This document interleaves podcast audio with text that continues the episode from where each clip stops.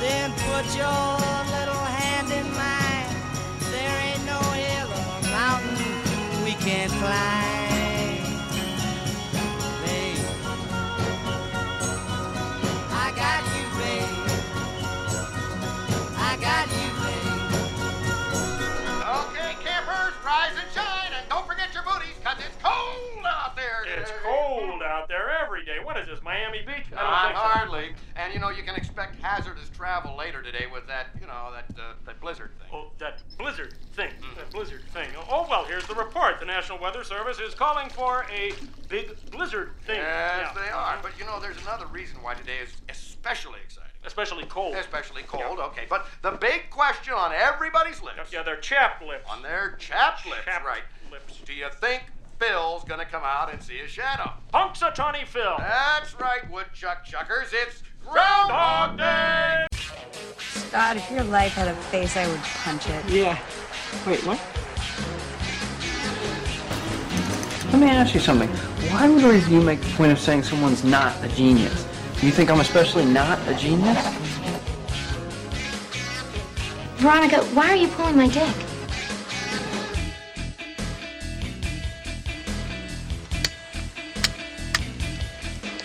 Suck my fat one, you cheap dime store hood.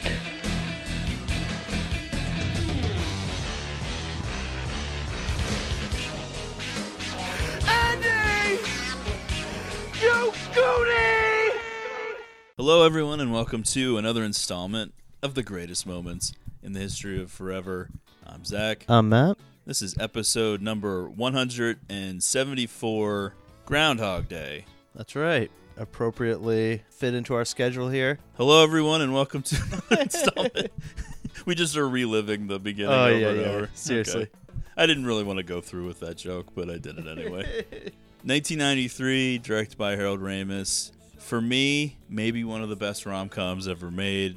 Wow. Yeah. I personally hold it up as maybe like a top 10 comedy. Does that mean I think it's necessarily one of the top 10 funniest movies ever made? I don't know. I, I- Okay. it still makes me laugh a lot.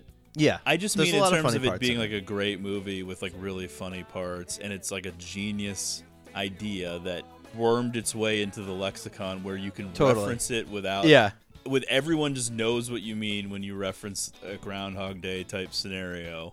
And it was a modest hit that became this thing that just has endured in the culture. And Sure. now the movie's been elected to be preserved in the National Library of Congress or whatever they call that. And it's has a huge rating on IMDb of like 8.0, which is really high for this type of movie. I just think it's really beloved. But before we get into that, follow the show on Twitter, subscribe on Podbean, iTunes, Just butchering this something read. else. Yeah.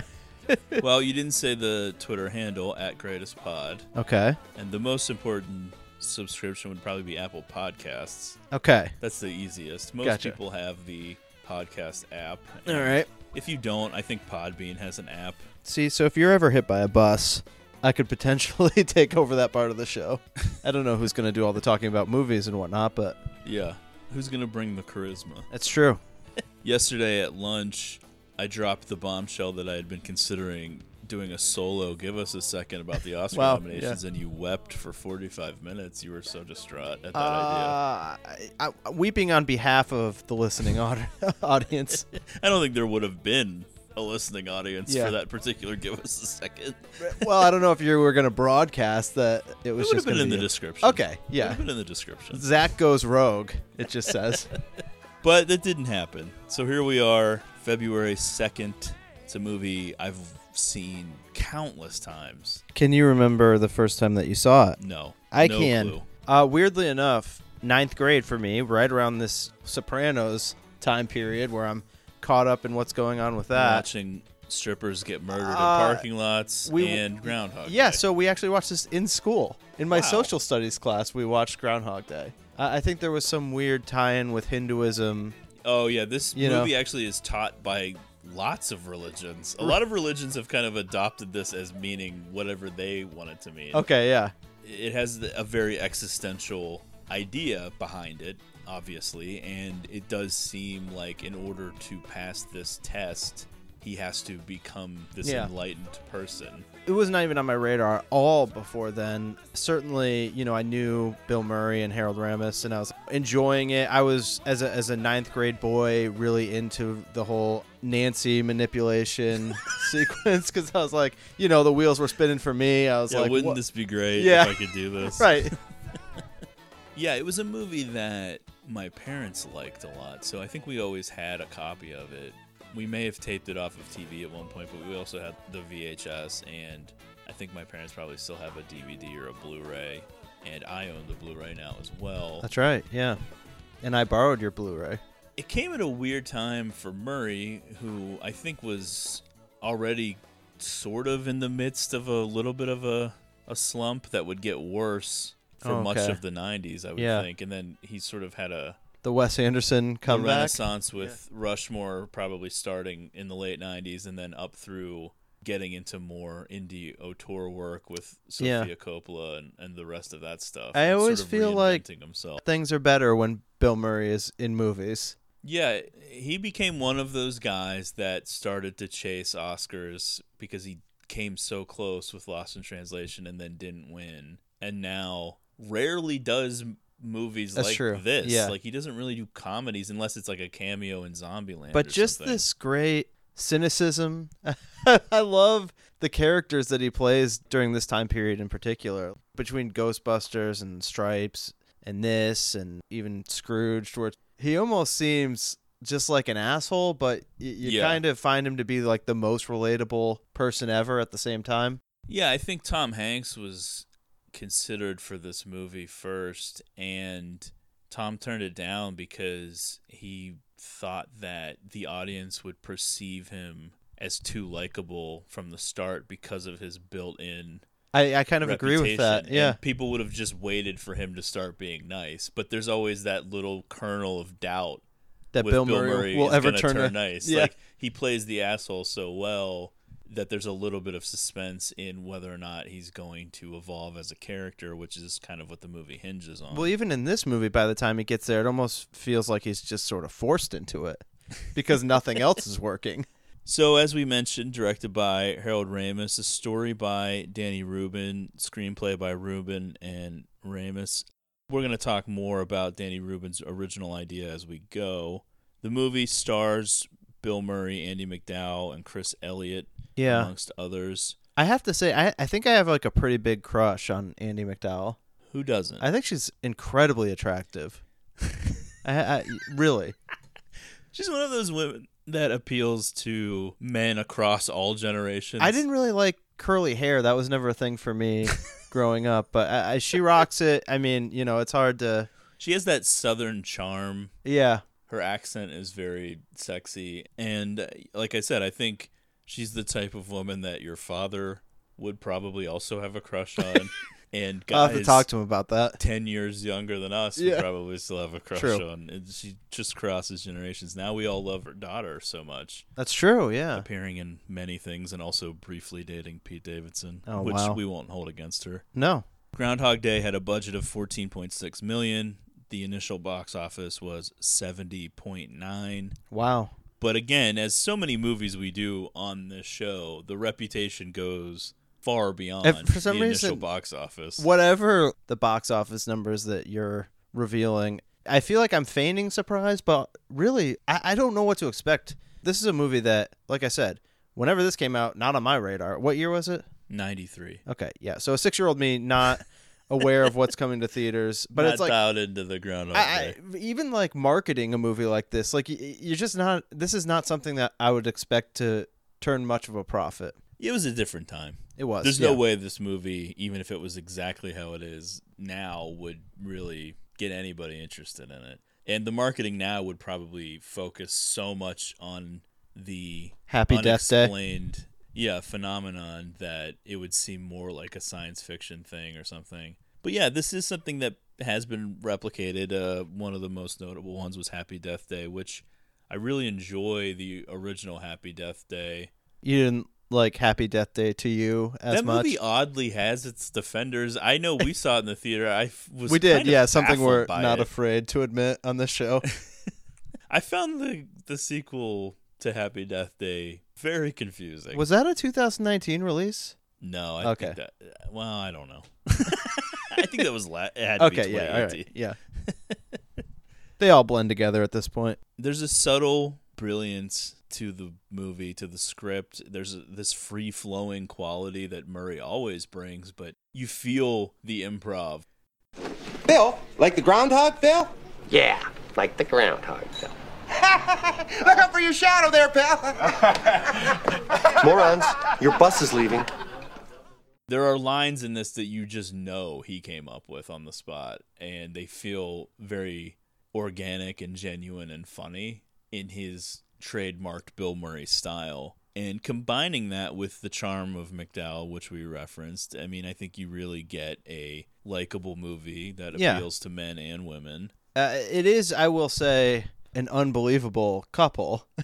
I, I'm not Oh, really yeah. buying this. for sure but i mean that's just how it works That's fine. Yeah. It was another collaboration between Harold Ramis and Bill Murray, and it basically ruined their relationship up until Ramis died. Oh And yeah, they that's barely, right. Yeah, big story.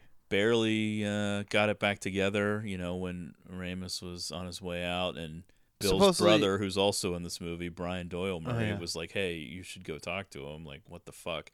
And it does speak to the dark side of Bill Murray that does not get brought up a lot. and That's is true. Sort of swept under the rug a lot, but he does have the reputation of being kind of an asshole a lot of the time. Yeah, w- was it? And Um, he was going through one of his many acrimonious divorces, Oh, which boy. was putting Yeah. him in a bad mood. And plus, I think he did resent Harold Ramis to a certain extent because a lot of Bill's most successful stuff up until '93, Ramis either wrote or directed. Oh, he that's was right. involved in so many of those movies. Do we know the whole story of what went on with this movie? I, I thought I've heard that they had different views on what the direction of the movie was.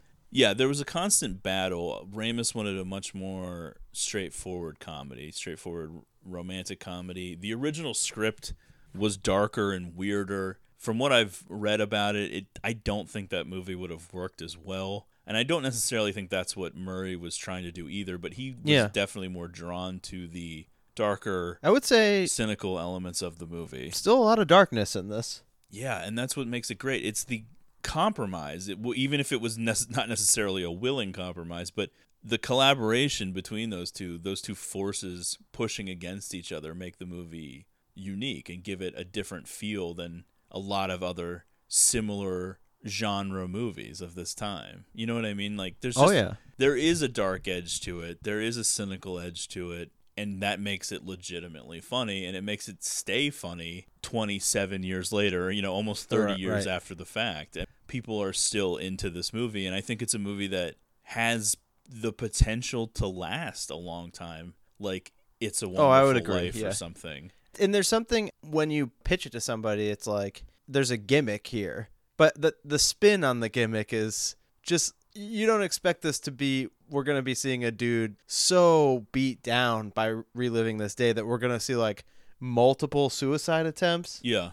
And just bad behavior until he gets it together. Absolutely, yeah. Manipulating women and all of this. Well, yeah, I stuff. mean, early on, it's like once you've come to the realization that you're going to be stuck in this cycle, it's like, how can I leverage this to do devious behavior? Yeah, that's how it started with the initial idea by Danny Rubin, who was coming up with film ideas for some writing workshop or something and came up with a bunch of different things. And one of them happened to be rooted in science fiction, though I don't think this movie ended up being science fiction really at all. But just the concept of, well, what would you do if there was no repercussions for your behavior? You could essentially do whatever you want and get a fresh reset every single morning. What Well, the were weird the thing things about you the- would do? How would you use that to your advantage, etc.? Yeah, and the weird thing about the reset is you're still retaining the knowledge and memory of everything that happened. Like, you're not resetting. Your day is resetting. Well, that's true, but th- if you weren't knowledgeable, then You would there never there, know. There Yeah. wouldn't be a story. And Plus, it Exactly. would not be interesting to the viewer because you would then do the same thing. Totally. yeah, and I'm not arguing that that's the way it should be, but it is sort of an odd thing. It's like you're continuing to live this and like retain this. It's just I, I don't know. It's I, I feel like this would take a toll on your whole brain, like your whole psyche. Well, yeah, there is an argument to be made that you would go insane Yeah. pretty quickly, much faster than the amount of time that he most likely does relive this day, which we'll get into that maybe later as well. Okay.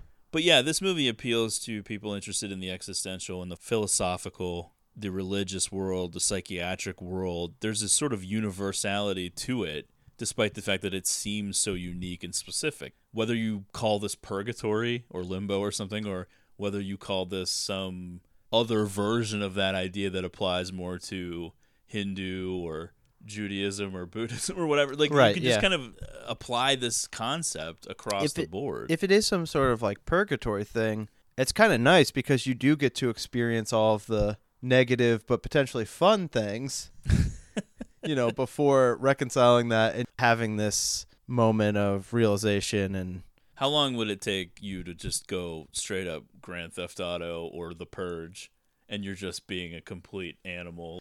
You're like, well, Uh, this doesn't matter. I can literally cut this person's head off with a chainsaw. well, it's or- hard for me because I am a pacifist, you know, so I don't know. I think if you got stuck in this, you were so frustrated Yeah, that's the and thing. mad, you'd start doing crazy shit. well, I was thinking maybe like I'd be more willing to like punch someone. I wasn't really ready. to well, he does get to- punch Yeah. Needle Nose Ned. Oh, that's right. Wh- Which, by the way, I I think not even reliving the same day. Ned seems very punchable.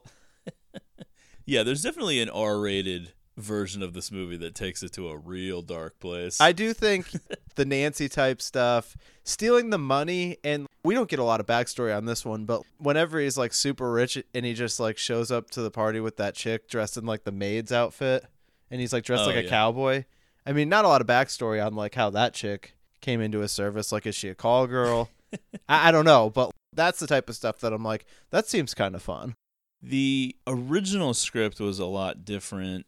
There's certain elements of it that remained and, and always stayed a part of it, but I think to better impact the audience and, and give the audience the things that they want, the necessary changes were made. For example, I think in some of the initial planning stages, there was a scene back in Pittsburgh where Phil breaks up with a girlfriend who then puts some sort of a curse on him Oh, no. as explanation for why he repeats the day. And I kinda that like kind that- of shit would ruin it. Yeah, I like that there's just no explanation.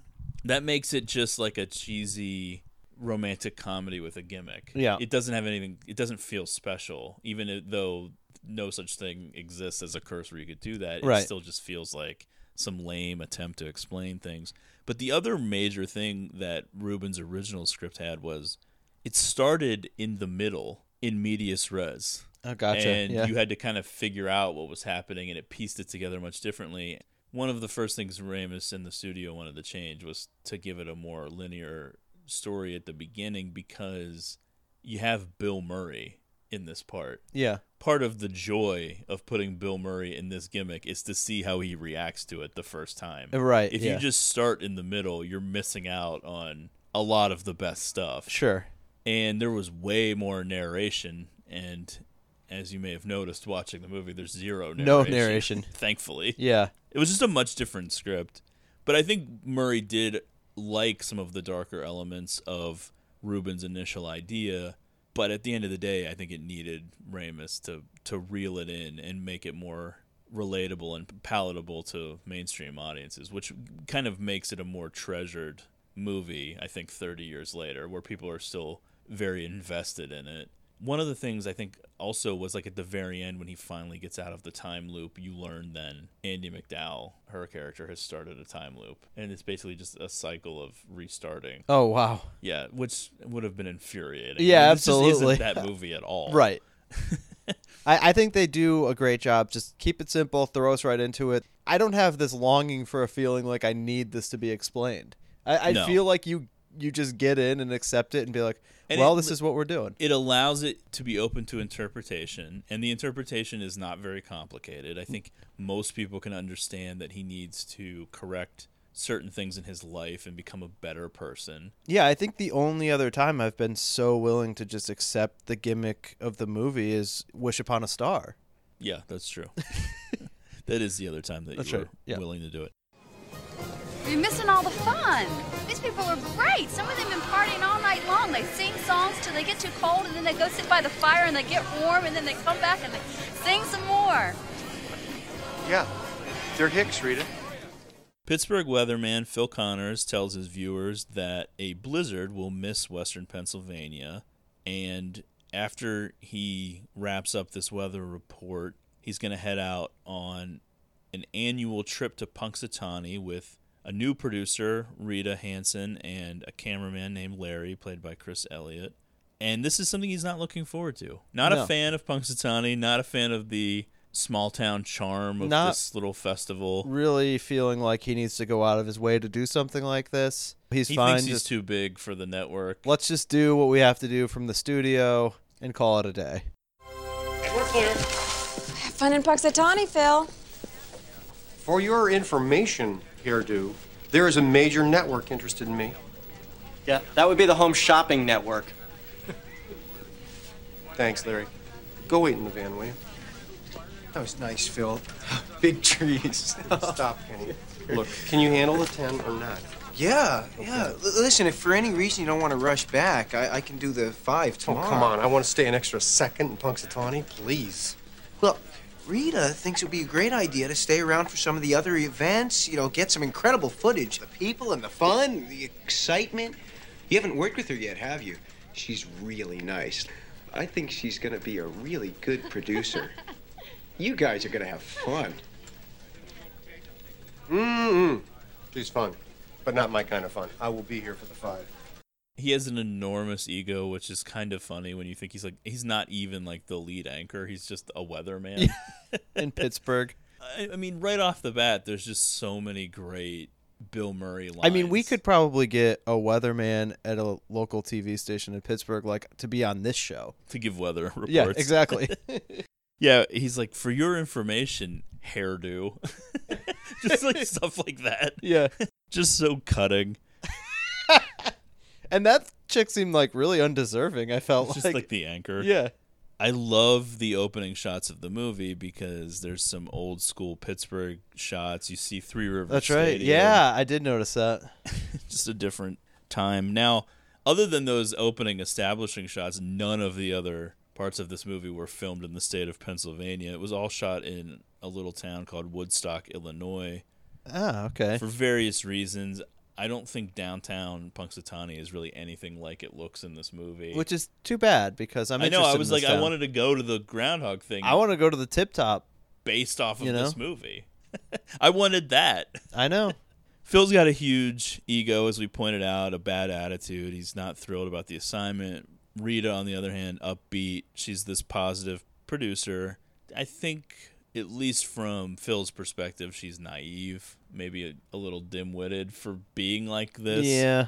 But she's just kind of got a positive energy. Totally. Larry doesn't have a ton to do throughout the movie. He just calls He's Phil just a prima donna. a sort of lot. the other guy. Though he does have one of my favorite lines of the entire movie coming up later, but we'll get there. I do enjoy uh, when they're later, you know, in one of the many days, identifying the body of Phil. like his reactions are just like, yeah, he's a great guy. so this is day one. He spends this first night in Punxsutawney. Which I love that they're like pulling up to a hotel and he's like, I can't stay here. It's a flea bag. Yeah. and Rita had already booked him a different room. Yeah, she's like, You're not staying here. Yeah. the talent, of course. Keep the talent happy. It always blows my mind though when you think back to this first day. So they arrive in Punxsutawney, and then we wake up the next morning, and then Phil gets stuck in this time loop that goes on for forever, and it just blows my mind to think about to the people that aren't experiencing the time loop. To them, the day they rode up in the van, like Rita and Larry, was always the day before. But to Yeah. Phil, by the time he gets out of this, that was like decades ago. I know. It's just such a crazy Hard to thought. wrap your mind around. His alarm goes off playing I Got You Babe by Sonny and Cher. Yeah. At a certain point when he's just breaking the radio, you kind of get it. I am a fan of the song though. It's a good jam. His brother is, or not Phil's brother, but Bill's brother, Brian Doyle Murray, is one of the DJs, I think, on the radio thing, but he's also like the guy Oh, who yeah. pulls the groundhog out. That's right. Did you recognize the first guy that he passes in the hallway at the bed and breakfast? The one who's like, "You have to see the groundhog." Do you know who that actor is? I don't recall. He's the Santa from Home Alone. Oh wow. The one who's got like the beard and he like he gives Kevin the Tic Tacs. Isn't Newman briefly in this too? Wayne Knight? No, I don't think so. Oh, okay.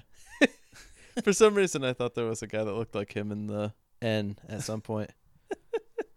Cut that out. When there was, yeah, well, you don't need to tell me. When Phil is walking to see the groundhog that first morning, one thing that caught my eye was all those storefronts in town. Oh, I there's just know. all those different stores that sell different stuff, and just now wherever this is, Woodstock, Illinois, I'm sure those things are long. Many are gone. closed, yeah. many. I'm thinking all of them. I don't know. The tip top might still be. They probably gone. just paved the entire town Yeah. for a parking lot for whatever. one Taylor Swift concert. yeah, whatever the uh, Bears football field is in Chicago, they were having a Taylor Swift concert. They needed the extra parking, so they paved Yeah. Woodstock, Illinois.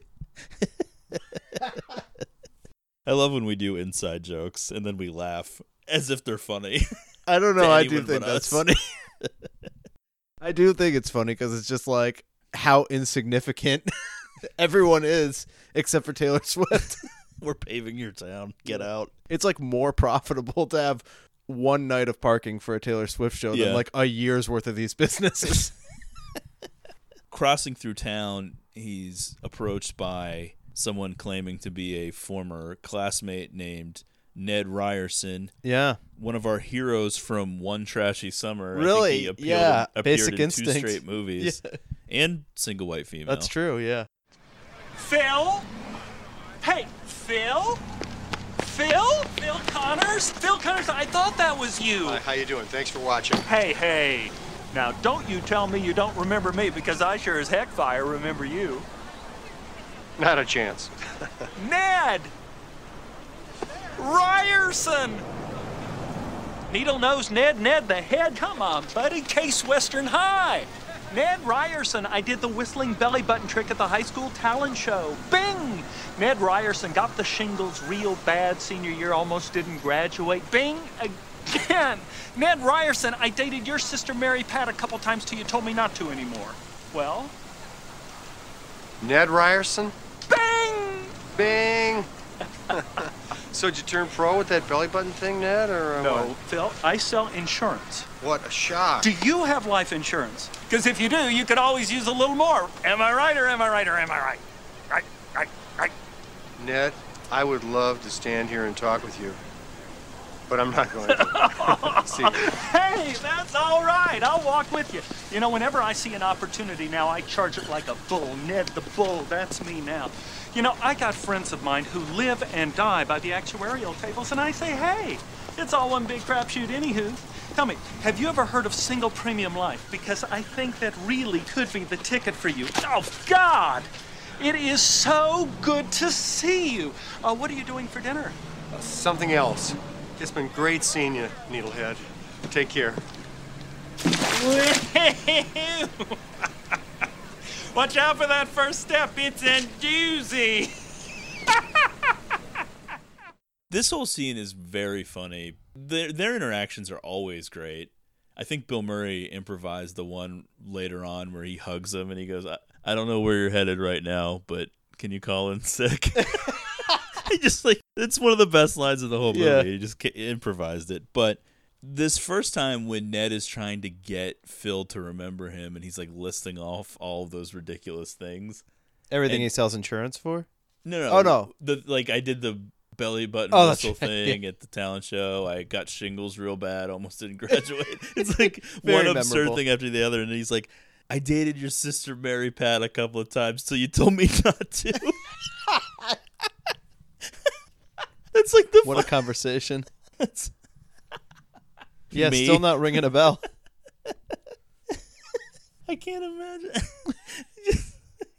I don't want you dating my sister. anymore. yeah, that's an uncomfortable spot to be in. You know what else is uncomfortable? The place where they pull the groundhog out. It's called Gobbler's Knob. That is strange. That that jumped out to me as well. Speaking of Phil's sister, just great lines. Rita's very caught up in the celebrations and really digging the Yeah. the local town folk, and she's, She's enjoying explaining it too to much, Phil, and yeah. Phil's just like, yeah, they're Hicks, Rita. yeah, I mean, it sucks. Like you, you don't want to be like a Bill Murray character in this movie, but you do kind of get it. Oh, for sure. I mean, it's just like enough, Rita. I, I really didn't want to be dragged up here. Maybe there's certain things about the town that I could get into because it's fake. It's just it's nothing. It's like this literally is stupid. We're wasting our time. This isn't fun. It's just some made up dumb tradition. Yeah. Who cares? Rita would like to stay in Punxsutawney to cover other groundhog related events, but Phil wants to return to Pittsburgh as soon as possible. So they do the Again, report, Let's just get home. breezes through it. One of the funny things though is that, like they're going home expecting fine weather under his weather report. Yeah, however, on their way out of town, the blizzard that Phil had predicted would miss them blankets the entire region in snow and strands them in town. And that's a pretty funny moment as well when the police officer's like, Well, you have two choices. You can either go back to Puxatani or you could stay out here and freeze to death. And he just like pauses for a while and he's like, I'm thinking. Phil, when they get back, just decides to shun all of the festivities and goes to bed early.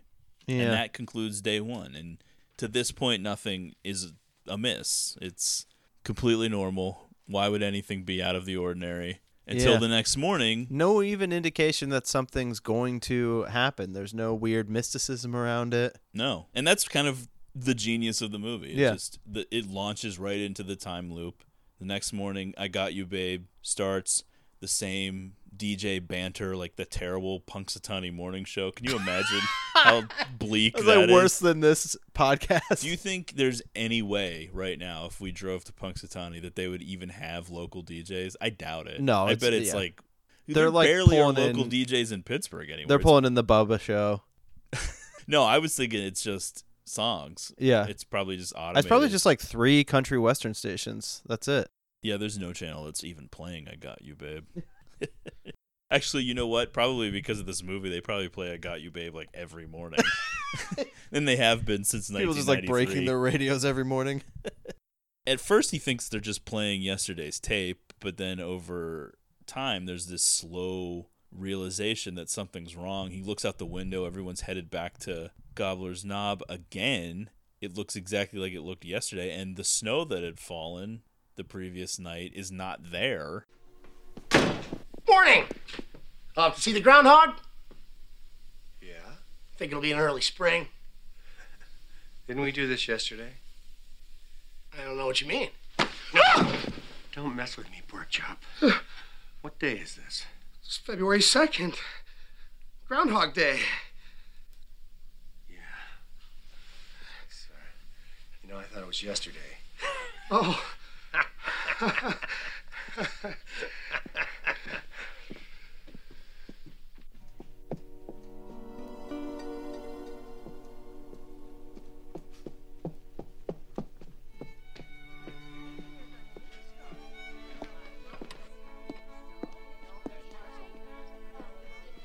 Did you sleep well, Mr. Connors? Did I sleep well? Would you like some coffee? Yes, please. I think I'll have a double. I hope you enjoy the festivities. There's talk of a blizzard. Do you ever have deja vu, Mrs. Lancaster?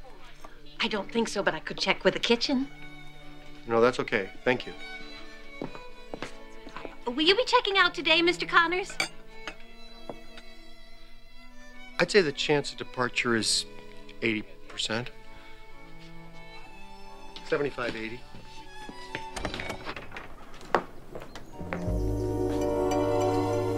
Excuse me. Excuse me. Where's everybody going? To Gobbler's Knob.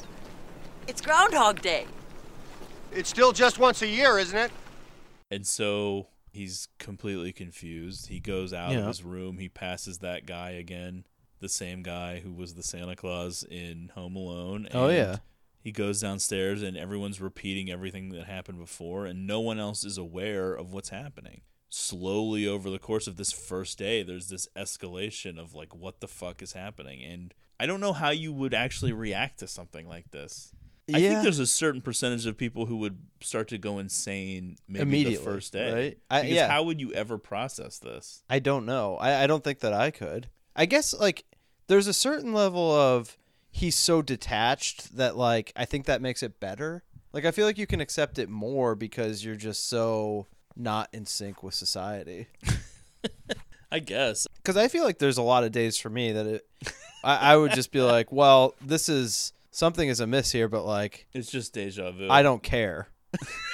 like it's fine. I'm just gonna go with it. I don't know. I mean, I feel like I'd start to get a little angry or Well, something. I'd be yeah. Like, what is happening? Why are people just saying the same things? Yeah, I- it just depends for me, I guess. If it was like a work day, I mean, if I had to relive the same work day, can you imagine? But it's well, like, once you realize you were stuck in a time oh yeah, loop, you would never wouldn't go have to back, go. right? You'd be like Kennywood's open. Nowadays, because of cell phones and stuff, and you're like looking at your cell phone, you're like, it says the same date as yesterday, and you're turning on TV and connecting to the internet. I just think like Yeah. in a more connected society like that, because of being online and living online and stuff, I just I don't know how you'd be able to process. Think it. about like how many movies you could watch though. Oh yeah, I do think in one of the initial versions of the script, he was like marking time by reading one page of a book every day, and then like Oh, at a good certain lord. point, there's just like hundreds and hundreds of books. Yeah, that would drive you to insanity. I feel like. Yeah. I don't know. It does just seem like a hellish existence. So pretty early on, when he's trying to express this situation with Rita, he starts going to this diner, and there's a lot of scenes in the diner. We we see Doris, the waitress, I think is her name. Yeah. A lot of the people in there. He really gets to know uh, the townsfolk. Yeah. Well, one thing that happens is someone drops a tray of dishes. Yeah. And a couple of like the local towny guys like clap when that happens. Yeah. We know someone who once clapped. Oh at a boy. bartender Yeah, who it did dropped not something go well. and- It was met with death stares. Really. well, it was yelled at, and it Yeah. was really embarrassing. Don't fucking do that. and I don't think this person that we know ever recovered. I wouldn't though. To be fair. Oh, I know you wouldn't. Yeah. It But was yeah, traumatic. It was even seeing it happen was well, uh, traumatic. didn't you know though? As soon as he started clapping, like that was not going to be a good idea. Yeah, oh, absolutely. No one else did it. no one else was fucking doing it. I'll tell Yeah. you that.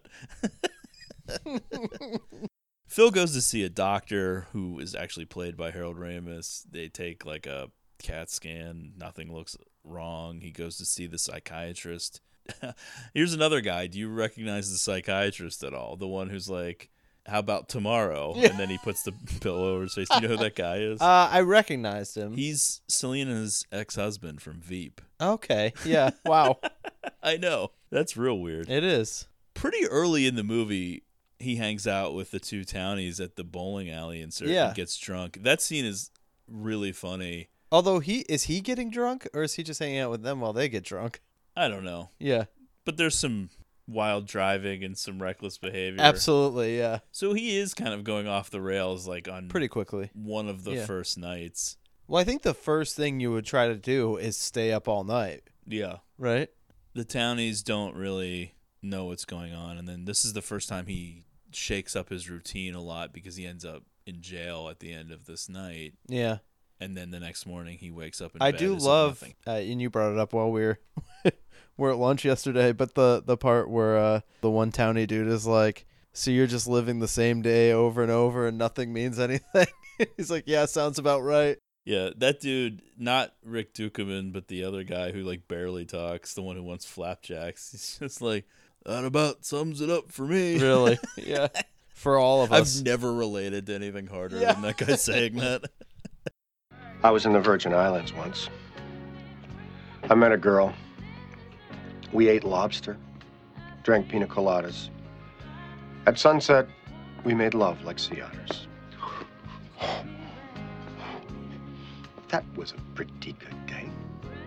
Why couldn't I get that day over and over? You know, some guys "Oh, would look at this glass and they would say, you know, that glass is half empty. Other guys would say, That glass is half full. I think you is a glass is half empty kind of guy, am I right? What would you do if you were stuck in one place and every day was exactly the same and nothing that you did mattered? Now that sums it up for me. Realizing there are no consequences for his actions, Phil spends the first several loops indulging in binge eating and drinking, one night stands, which involves manipulating poor Nancy by getting information from her, robbery, reckless driving, basically just living out the fantasy of doing whatever you want. And it doesn't matter. Yeah. Doesn't matter what happens. You can just do whatever. And does it bring you any fulfillment though? No, what's the point of stealing all that money? Exactly. If you're Yeah. not going to have it the next day. Yeah, I mean, I guess you he is Might have able some to fun memories. manipulate Nancy to the point where he has sex with her. So I guess that happens and you can't really take that back, but Well, that's true. Doesn't happen for her, I guess.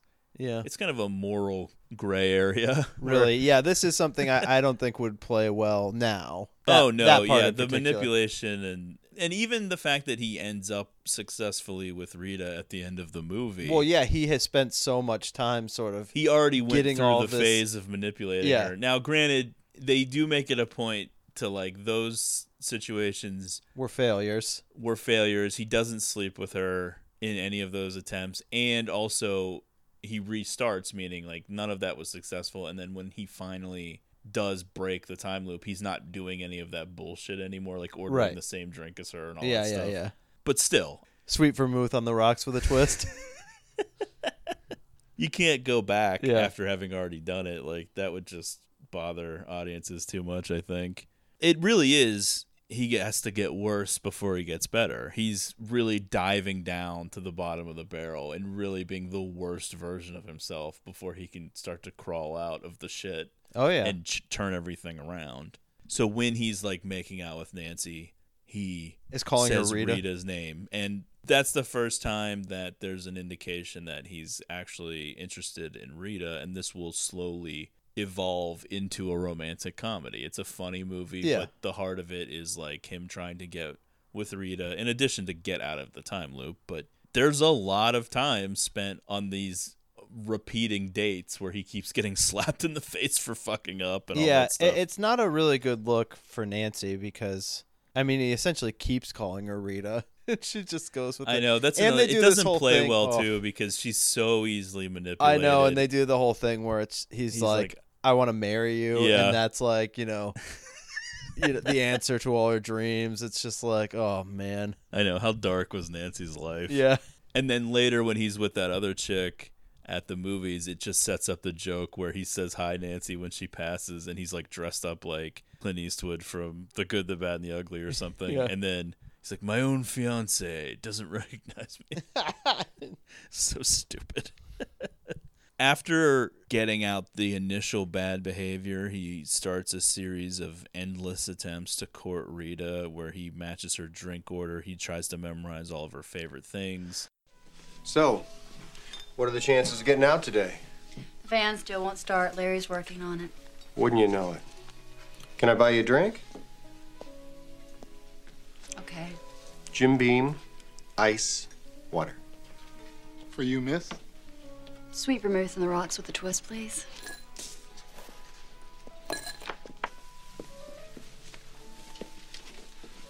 What are the chances of getting out of town today? The van still won't start. Larry's working on it. Oh, wouldn't you know it? Can I buy you a drink? Okay. Uh, sweet vermouth, rocks with a twist, please. For you, miss? The same. That's my favorite drink. Mine too. It always makes me think of Rome. The way the sun hits the buildings in the afternoon. Huh. Well, what should we drink to? To the groundhog. I always drink to world peace.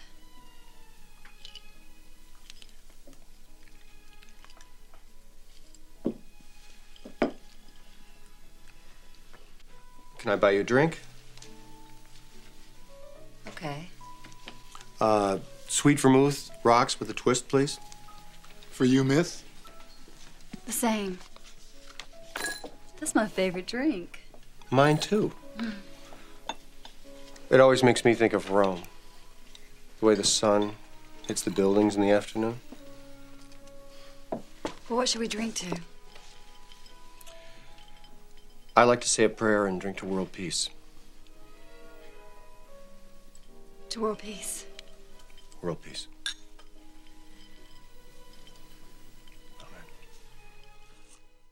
I don't know if I ever really would think that would work. I mean, maybe speaking French and knowing about French poetry or something would be kind of attractive to someone who is into that, but Yeah, if I- ordering the same drink is that really gonna get a woman's attention? Especially I, that drink is so kind of specific and weird. Yeah. I, I would think that's odd if I was Rita.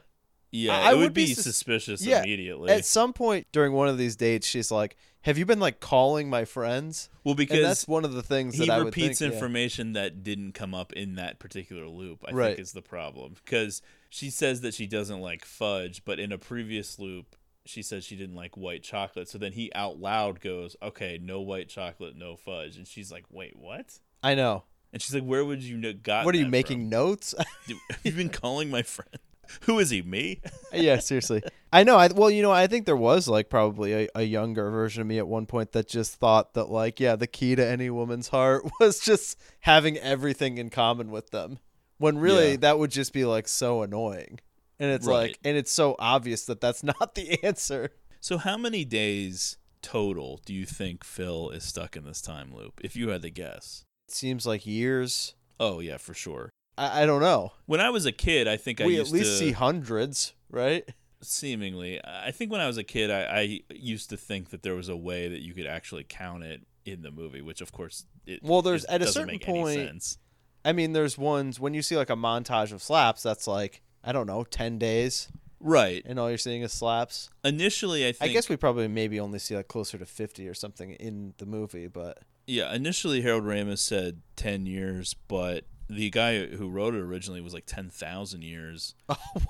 yeah, But- you would definitely be insane. It's like Limbo from fucking Inception. Yeah, at the, that point, There various websites and various articles and stuff have, have tried to calculate it based on the days that you actually see in it, the days that he references that you don't see, plus how long it would take to become Well- expert level at ice sculpting and playing piano, Piano, and learning yeah. languages and all this shit. And the most common guess now is around somewhere in the neighborhood of 12,400 days, which Man. is about 33 years and close to 34 years. Wow.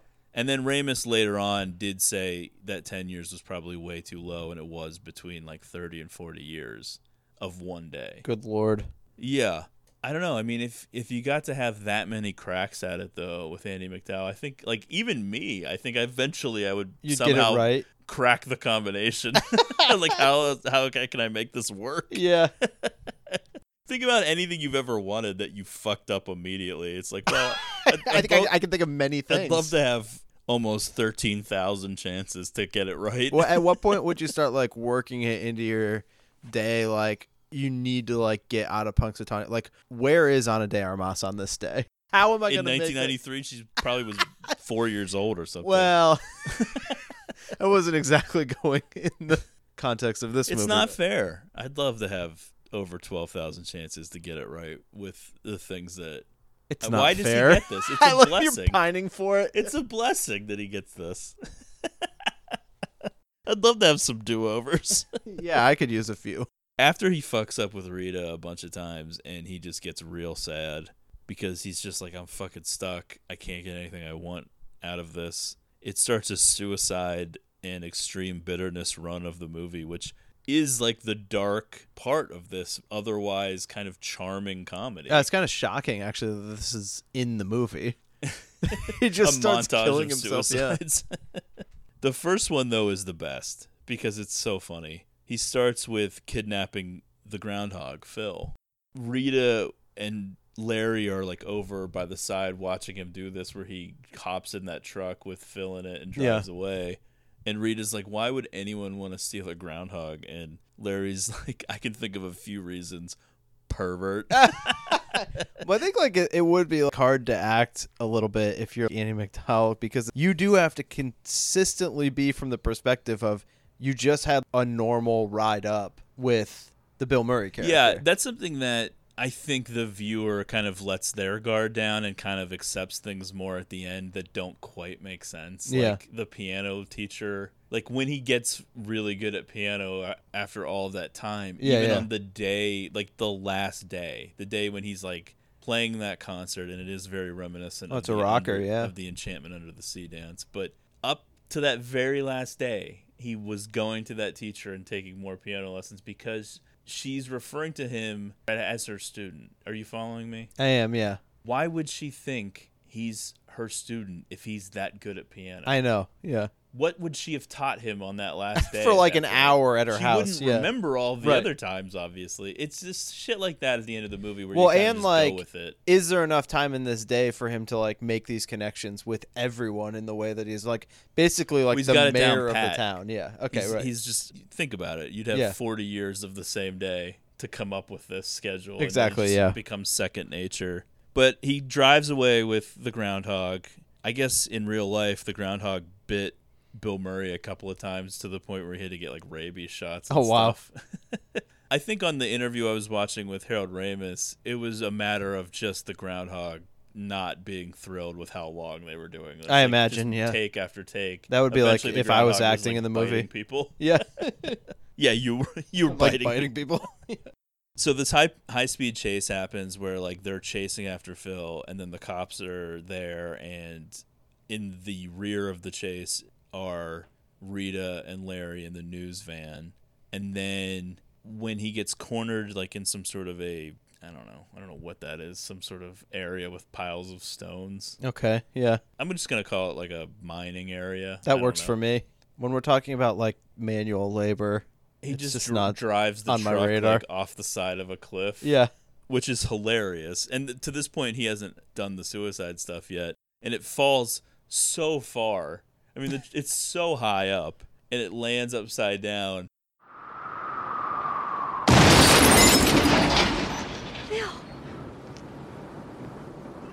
He might be okay. Well, no, probably not now.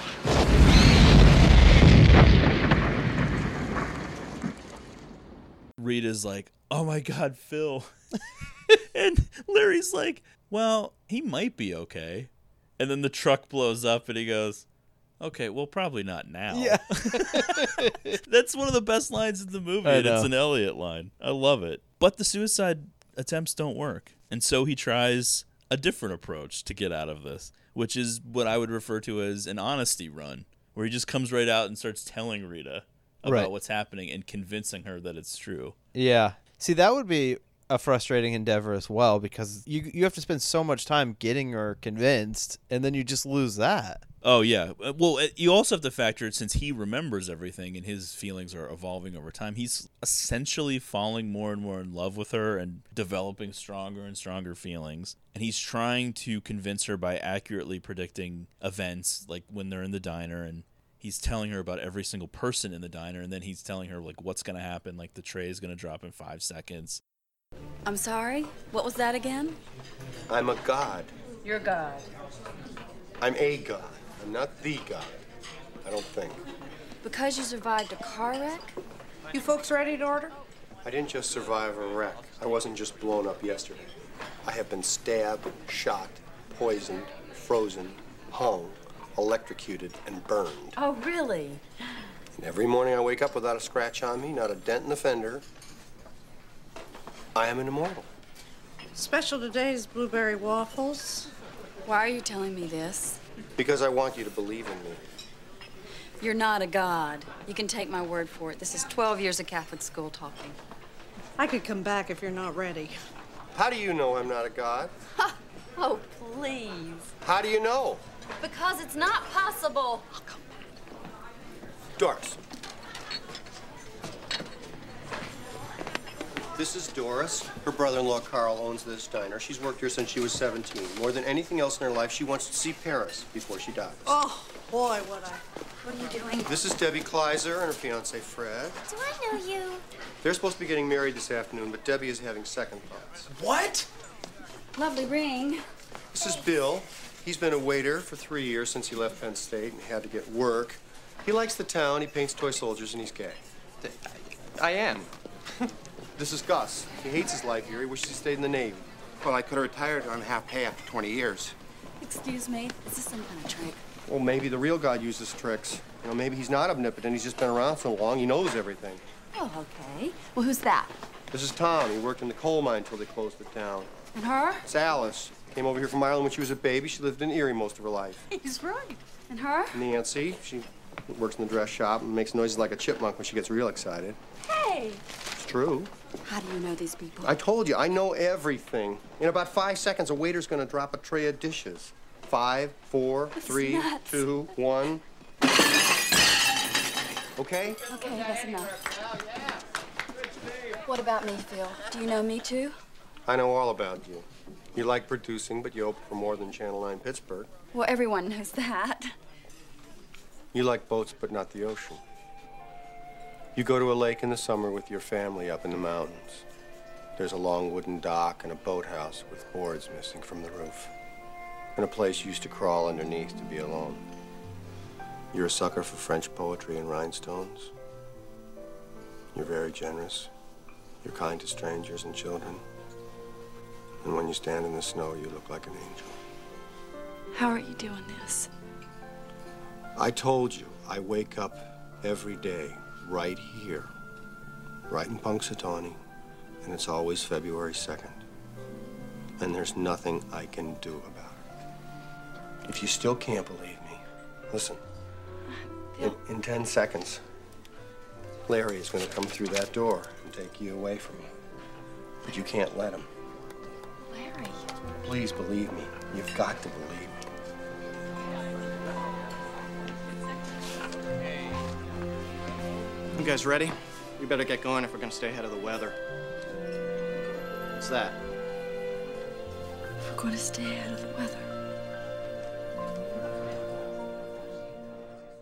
It builds to the part where Larry comes in. He's like, "We better get going if we're gonna stay ahead of the weather." And he, if like Phil's already written that out and like, yeah, hands it to her. And it's it's really well done. And he does usually manage to convince her that at the very least something strange and unexplainable is happening. I, I But don't- it is I like- don't know if it would be possible for someone to believe it. well when they're not and experiencing it is like if you're in rita's shoes and he's done enough to show you well it's like okay what am i supposed to do about this yeah. i might as well just ride it out the rest of the day and fall asleep and forget about this and start your day over again tomorrow because i, I don't know how i'm going to get you out of this But she's a good person, though. Well, that's so true. she does sympathize, and they Yeah, spend that's the enough. entirety of one loop together.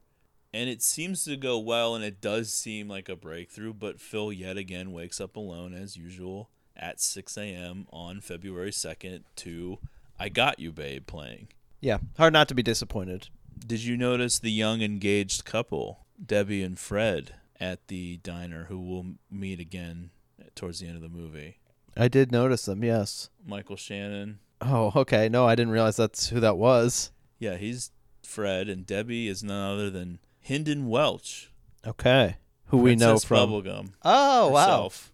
how about that Phil decides to use his knowledge of the day's events to better himself and the lives of others. He learns how to play piano, sculpt ice, speak I do like- Italian and French, I think. ice At least sculpting French. i- is a hobby to land on.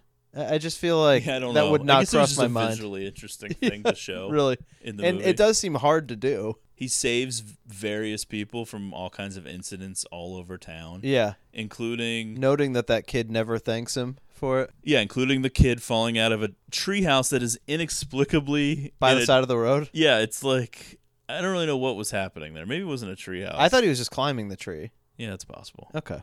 Now that you said that, that's probably what it was. I don't recall any sort of structure in the tree. Not sure what I was thinking. Although, why climb that tree? Though? I don't know. It does seem In all extra honesty. dangerous. And Buster is choking, and he gives him the Heimlich, and he replaces a tire for some old ladies, and basically he becomes a hero in Punxsutawney all in the course of a day, to the point where it builds up to this big thing at the end of the movie.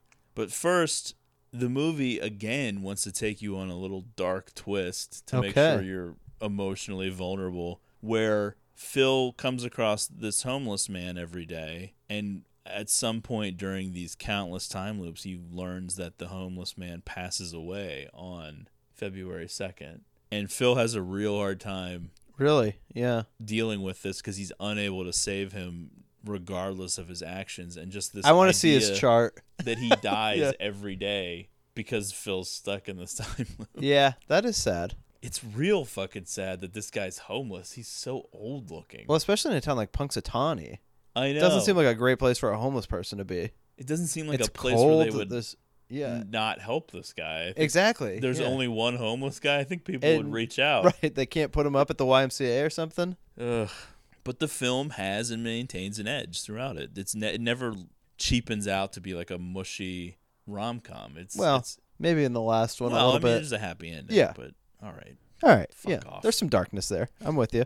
even when it builds up to the final time loop, remembering Rita's lack of advancement is always kind of a hard hurdle to clear, I think, for me as a viewer. I agree. Because it's so impossible to get in that mindset watching a movie where one character has advanced seemingly tens of thousands of days and the other person Yeah, I mean, hasn't. really like the last we know from Rita's perspective. Phil is just kind of an asshole.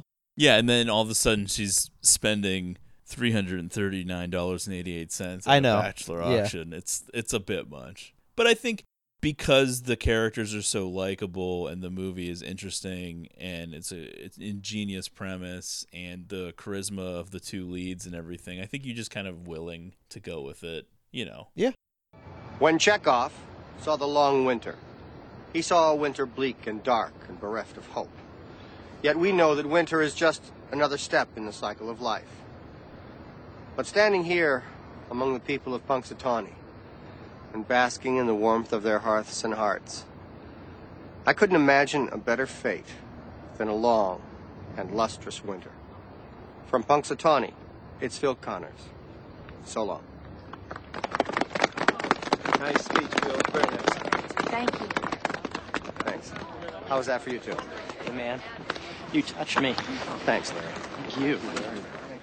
The final time loop starts with an enthusiastic, emotional reporting of the Groundhog Day festivities, which impresses Rita, but also gets like a standing ovation from everyone. Like all of a sudden, the entire town is watching him deliver his report into the camera. right. Yeah. which is very funny. At the Groundhog Festival banquet, Larry putting in some time with Nancy. I love it. Yeah. I like when they She's go not into the that main into room it. and he puts Yeah. his arm around her and she's like taking the Oh, arm off. yeah. Larry putting down a few bills for a tip, and then when Nancy turns around, he picks up like two of them. Do Well, it's a hard life, you know. you want to see the inside of the van? oh no. Yeah, that would be a tough sell, even for a girl like Nancy, who's willing Clearly to- got issues. Right. Phil's playing piano at the Groundhog Festival banquet. It is very reminiscent of Back to the Future and the Enchantment Under the Sea dance. As I mentioned, the Yeah. piano teacher thing doesn't really make sense to me. Chris Elliott, does he make a comment about where Phil is and Nancy's like, "Oh, he's already over there." Yeah, at the party. Yeah. So yeah, the whole town. Well, that's what I mean, Knows him basically because of Within a his day, day, of good yeah. deeds. It's a seemingly overnight transformation, and Rita's kind of blown away prior to the bachelor auction, and everyone knows him, and everyone's got this little anecdote, and she's just like, "How often do you come up here? Like, what the fuck is going on?" Really? Yeah. On the van ride up, you are acting like you hated this, was place. hell. Yeah. Now you're like the king of Punxsutawney. Part of it is he gives WrestleMania tickets to Debbie and Fred. wow. Yeah. And I was like, WrestleMania in Pittsburgh in 93? If only. if only that's You would that have been was there. real. That's for sure. The charity bachelor auction does come out of nowhere, but it provides some comedic relief when after Phil goes up there, Larry jumps up on stage all Well, I mean- confident and he only gets sold for 25 cents. Do you feel like she's overbidding for Phil a little bit? Three hundred thirty-nine dollars. Well, that's the point of the I, scene. inflation. I mean, what is that today? The point of the scene Twelve was hundred. Nancy and then Doris from the diner are like bidding against each other, I and get they're it, all yeah. the way down to like seventy five dollars or something. And then Yeah, all I of a know. She sudden just Rita drops the jumps in. hammer, and it's all over. Yeah, it, of course it doesn't make sense as what we were just talking about the lack of Rita's advancement, but as a set piece scene of just like Sure. the big moment, it's like yeah, I mean it's supposed to be jarring and funny. All right. Somehow this particular night everything works and he carves her face in ice and Which that to me, I, I don't know. it didn't really look like her. And well, if no, I'm, I guess it kind of did. I don't I feel like this would. It would be weird. Yeah, if I'm Especially when Rita- he says, "I know." I- if I'm I- Rita and I'm like, all right, I, I'm kind of seeing Phil in a new light. Like I, We I- just I'm met getting, yesterday. He knows my face from memory. is Basically, what he just said. and he's sculpting it into a block of ice. yeah, Not even like painting a portrait. I mean, I don't know. I think that would be enough for me to be like, you know what? Good night.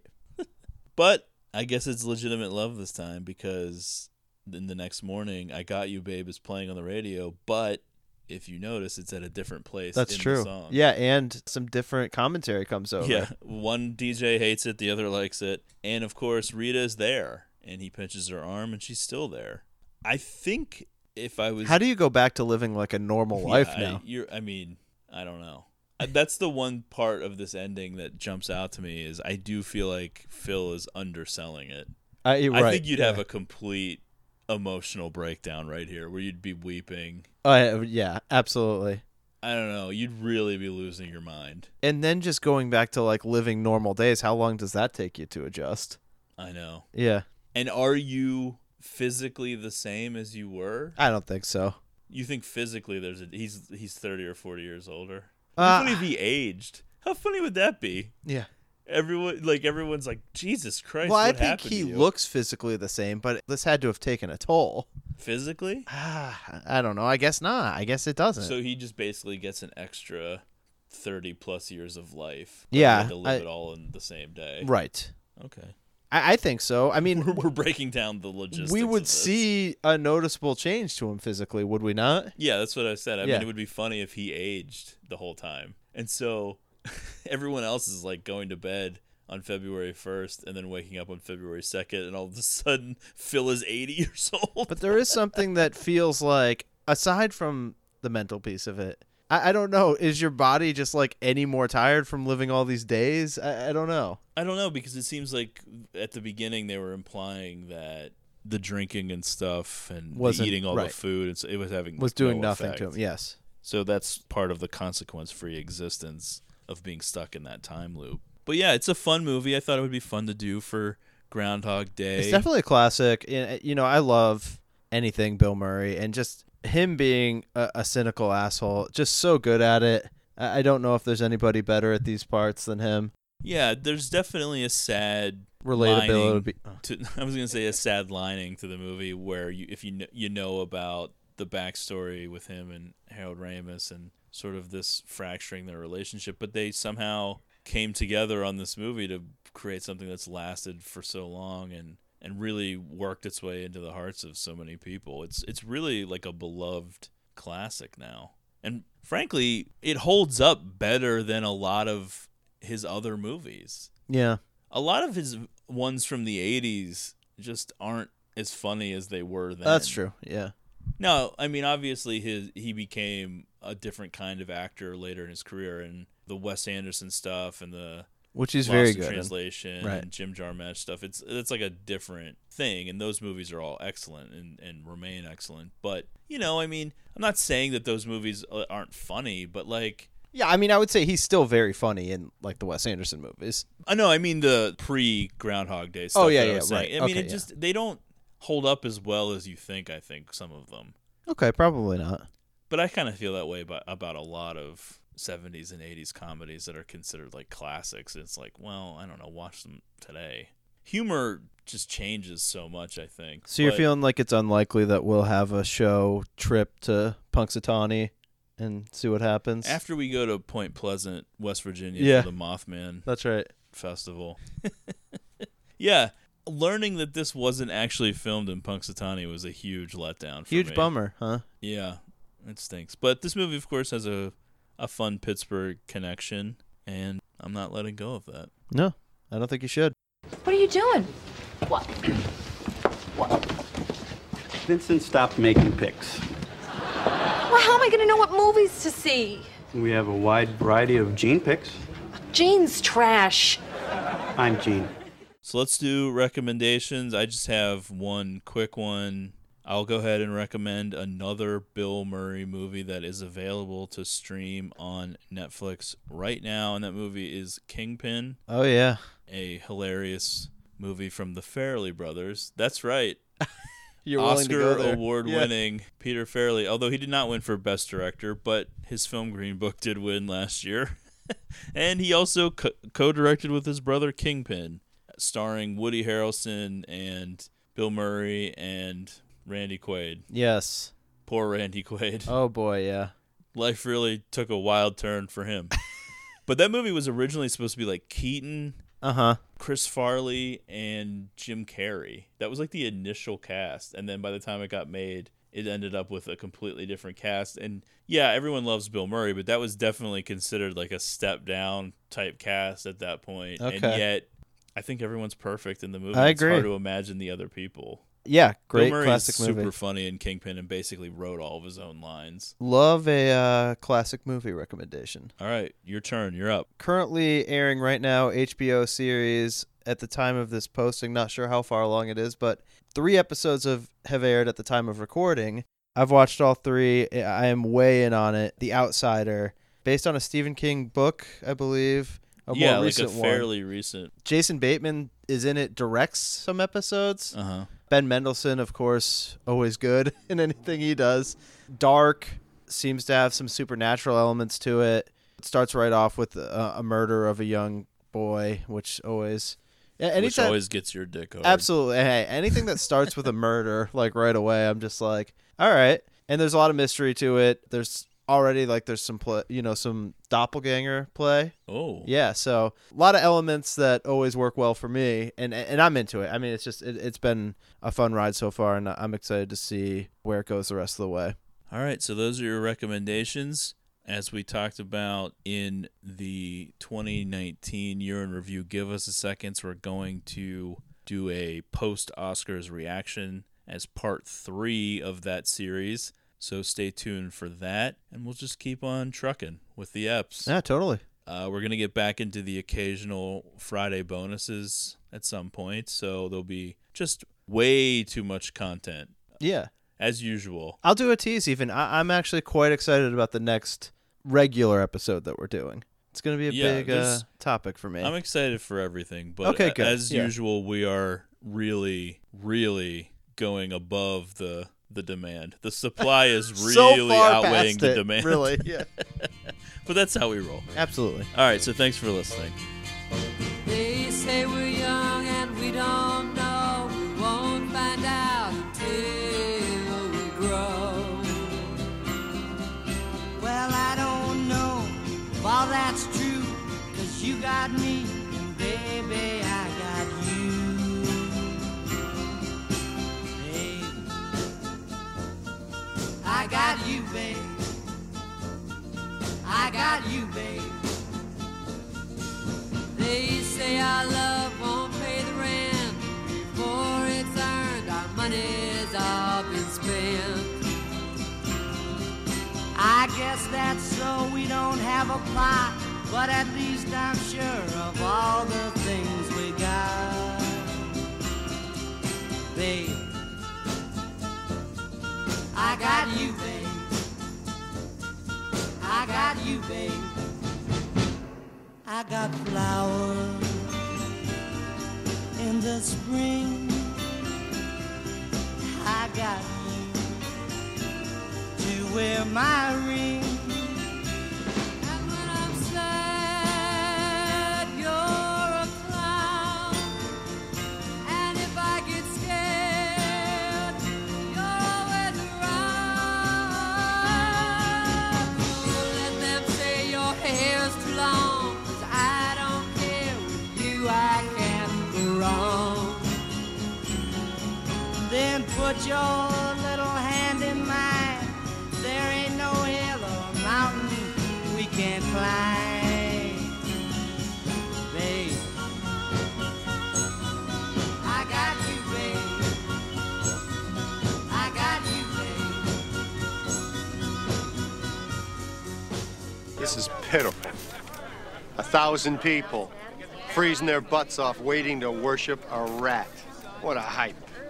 Groundhog like they used to mean something in this town. They used to pull the hog out and they used to eat it. You're hypocrites, all of you. You got a problem with what I'm saying, Larry? Untie your tongue and you come out here and talk, huh? Am I upsetting you, Princess? You know, you want a prediction about the weather. You're asking the wrong Phil.